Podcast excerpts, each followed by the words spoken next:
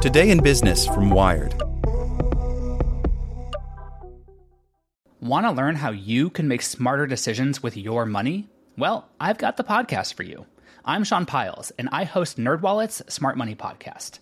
Our show features our team of nerds, personal finance experts in credit cards, banking, investing, and more. And they'll help you make the most of your money while cutting through the clutter and misinformation in today's world of personal finance. You'll get clarity on strategies to help you build your wealth, invest wisely, shop for financial products, and plan for major life events. Listen to NerdWallet's Smart Money Podcast wherever you get your podcasts. As a longtime foreign correspondent, I've worked in lots of places, but nowhere as important to the world as China. I'm Jane Perlez, former Beijing bureau chief for the New York Times. Join me on my new podcast, Face Off US versus China, where I'll take you behind the scenes in the tumultuous US China relationship. Find Face Off wherever you get your podcasts. Today in Business from Wired. High tech cars are killing the auto repair shop. New vehicles are rigged out with sensors and computer chips, and they're costlier for shop owners to fix. Get ready to wait longer for repairs. By Aarian Marshall. Porsches converge from across the Midwest on the collision shop Brandon Mahizadeh manages in Minnetonka, Minnesota, like expensive homing pigeons.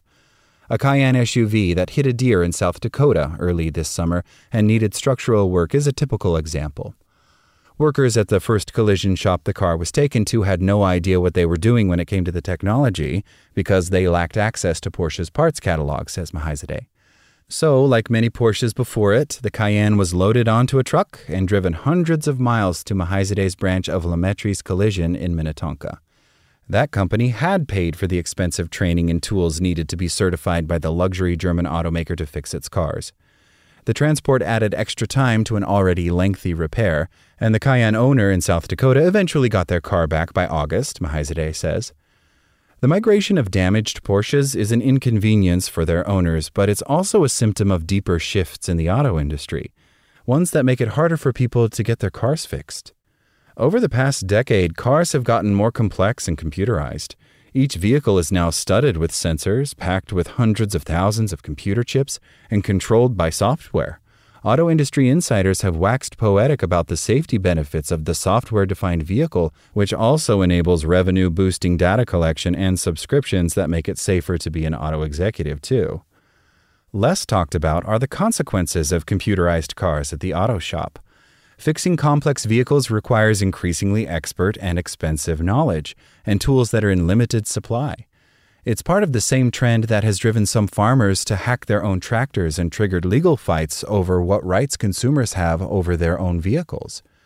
As some Porsche drivers in the Midwest now know, the upshot can be that it takes longer to get your car fixed.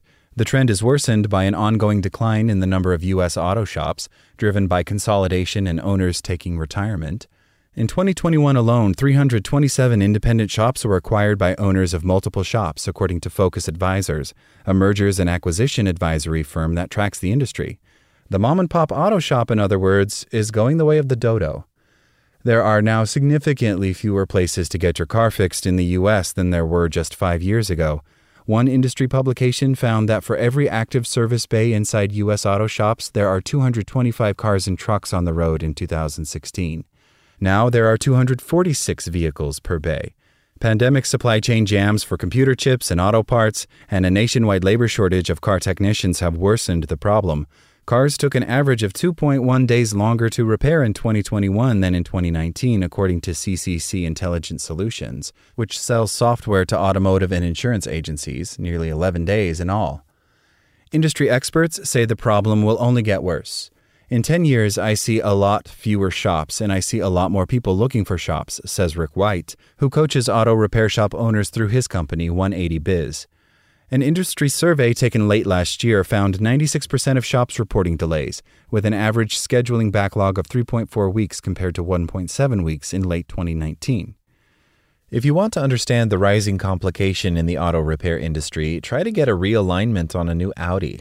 A car needs realignment when it's drifting to one side or the steering wheel is vibrating, a procedure that involves adjusting the suspension, which connects a car to its wheels. A decade or so ago, that took about an hour and a half, auto repairers who spoke to Wired say.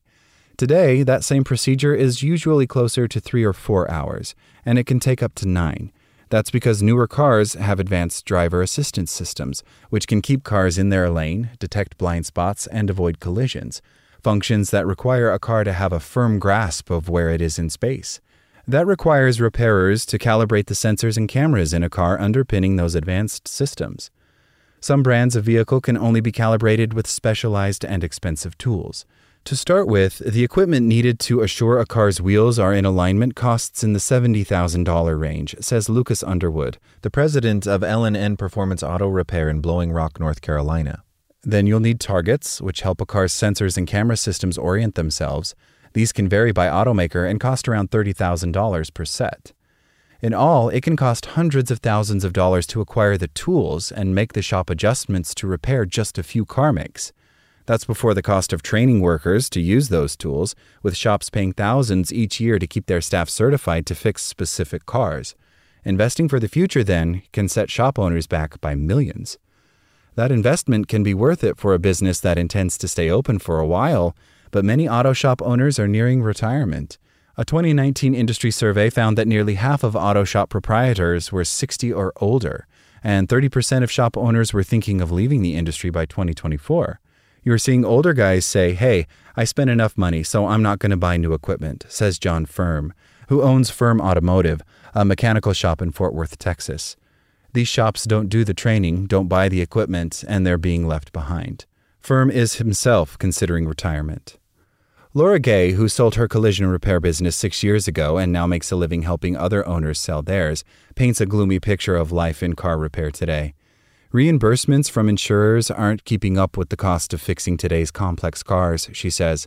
Meanwhile, shops struggle to find workers as older people age out of the industry and younger ones are turned off by low starting wages. Shop owners are just fed up, she says. They are physically and mentally drained.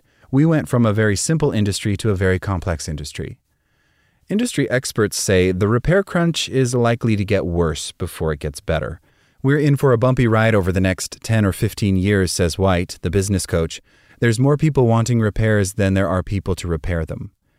Expect the auto shops that survive to be busier and look different from those of yore. After a decades long shortage of auto technicians, businesses are keen to attract a new generation of workers excited about electric cars or automated driving technology. As White puts it, people more like Star Trek engineer Geordi LaForge than grease monkey Gomer Pyle from The Andy Griffith Show. As the traditional auto repair shop disappears, so might the stereotype about the grizzled and grimy auto repair tech with a wrench in his hand. Those complexities have made it more difficult for a shop to operate if it's not running properly, if it's not properly funded, not properly insured, doesn't have the correct tooling, doesn't have the right insurance, says Lucas Underwood, the North Carolina shop owner. In Minnesota, Brandon Mahizadeh, who also chairs the collision division of the Automotive Services Association, a trade group of independent repair shops, has already started to see new workers make their way into the trade. We're getting a lot more techie students who are interested in computers and software and pretty whizzy with an iPhone and an iPad, he says. When one of his shops decided to certify a technician in Kia, Nissan, and Fiat Chrysler repair, he nominated his youngest technician making an investment in the repair industry's future. Like what you learned? Subscribe everywhere you listen to podcasts and get more business news at wired.com/business. Want to learn how you can make smarter decisions with your money? Well, I've got the podcast for you. I'm Sean Pyles, and I host NerdWallet's Smart Money Podcast. Our show features our team of nerds, personal finance experts in credit cards, banking, investing, and more. And they'll help you make the most of your money while cutting through the clutter and misinformation in today's world of personal finance. You'll get clarity on strategies to help you build your wealth, invest wisely, shop for financial products, and plan for major life events. Listen to NerdWallet's Smart Money Podcast wherever you get your podcasts.